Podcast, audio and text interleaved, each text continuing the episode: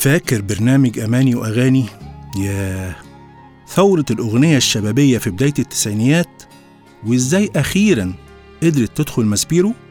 محمد عطية هيحكي لنا حواديت وكواليس أغاني الثمانينات والتسعينات في بودكاست أماني وأغاني.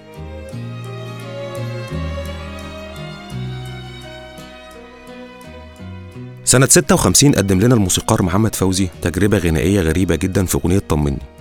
الأغنية دي استغنى فيها عن الآلات الموسيقية واستخدم الكورال بدلها. التجربة دي بيعرفها الموسيقيين باسم الأكابيل. على الرغم من تفرد التجربة وريادتها إلا إن بعض النقاد استكتروها على محمد فوزي. اللي ألف قصة إن فوزي اختلف مع المزيكاتية على الأجر فقرر إنه يعمل أغنية من غيرهم واللي شاف إنها تجربة ما تنفعش تتقدم للمستمع المصري أصلا. بس في النهاية التاريخ نصف فوزي في إنه أول موسيقار مصري فكر في الفكرة المجنونة دي ويمكن اللي سمعناه في الأغنية ما كانش صدفة ولا عشوائي. ده عمل موسيقي مكتوب ومعمول فيه شغل صعب جدا على أي مزيكاتي فضلت التجربة دي هي الوحيدة تقريبا في المزيكا المصرية ومحدش فكر إنه يعيدها تاني. أولا التجربة مرهقة جدا في إنك هتكتب المزيكا بشكل طبيعي وهتحول الكتابة دي لأصوات بشرية. تاني حاجة إنها محتاجة خبرة كبيرة ودراسة مستفيضة في علم الأصوات والهارموني. ده غير إن صعب إنك تلاقي كورال عنده القدرة إنه يخوض معاك التجربة اللي هترهق صوته جدا. هنسيبنا من الخمسينات ونروح للتسعينات. في التسعينات كان إيقاع المقسوم هو المسيطر على سوق المزيكا في مصر تقريبا ومن بين كل عشر أغاني هنلاقي تسع أغاني مقسوم في الوقت ده كان فكرة إنك توزع أغنية بالأكابيل أو الأصوات البشرية فكرة مجنونة ومستحيلة وسط كل السوق ده. الفكرة دي كانت حلم عند الموسيقار أشرف محروس اللي دايما أفكاره خارج نطاق سوق المزيكا في مصر. وما كانش بيشغل باله كتير إيه شكل المزيكا اللي ماشي أكتر من إنه عايز يعمل حاجة جديدة ومختلفة. أشرف برضه ذكي قرر إنه يجرب الفكرة ولكن مش بشكل كامل. يعني هيبقى في مزيكا لكن هيضيف أصوات بشرية هتبقى جزء من التوزيع الموسيقي وفعلا عمل ده مرتين. المرة الأولانية كانت مع عمرو دياب في أغنية إنسى قلبي والمرة التانية مع حسن فؤاد في أغنية اسمها تعالي نتكلم بجد.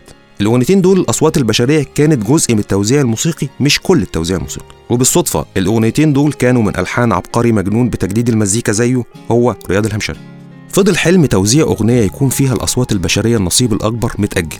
حتى إنه في مرة قال الحلم ده للمطربة الكبيرة الراحلة ذكرى اللي قالت له مسيره يوم يجي ويتحقق بعد الأغنيتين اللي جرب فيهم بسنة تقريبا جات الأغنية اسمها مش فاضلك هنا لمعت الفكرة من دماغه تاني وقرر إنه ينفذها المرة دي بالأكابيل.